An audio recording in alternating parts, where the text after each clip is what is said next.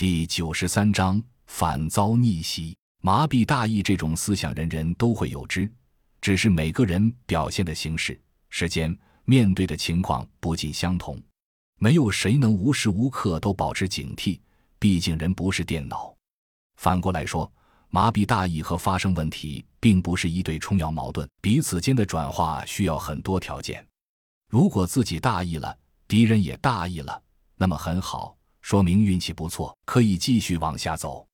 如果自己大意了，敌人却抓住了机会，那么一切就都有可能发生了。而自古以来，那么多诗人的诗歌中吟唱的英雄悲歌，很大一部分都是吃了大意的亏。比如项羽，比如关云长，又比如《木马计》中被算计的特洛伊人。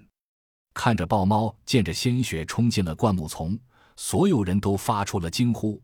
这声惊呼的含义很复杂，有惋惜，有气节。有庆幸有郁闷，总之没有人希望母体跑掉。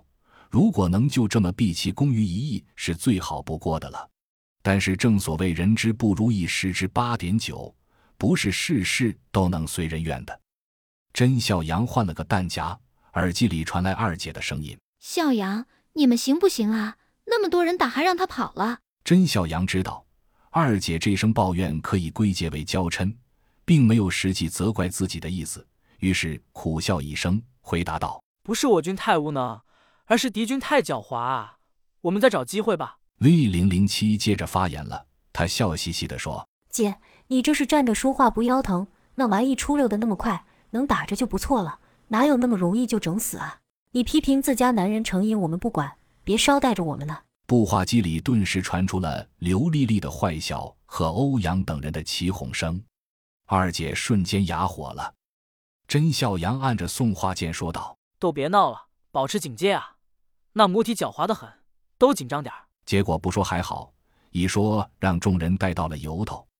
V 零零七，哟，这是心疼了咋地？幺五，概率很大。三十三，郎情妾意，真是羡煞旁人。欧阳哥哥，我知道了，可我没有说出来，你别把我也算进去。洛奇，你们这帮人大敌当前。瞎说什么大实话！刘丽丽啊，甄笑阳无语，二姐无语，一举退敌。虽然没有完成击杀，但众人心情还是不错的。高高在上的母体就被这么赶跑了，无论如何也是值得开心的一件事。步话机的内部频道成了他们吹牛扯淡打屁的频道。甄笑阳一开始还吆喝几句，让他们精神点儿，别闹。结果被揪住，猛一顿嘲笑，也瞬间哑火了。只觉得脑袋上几只小麻雀在啾啾啾啾绕着圈飞，瞄准镜好像变成了万花筒，看啥都看不清楚。就这样，时间推移到下午十七点，天色渐渐要暗了。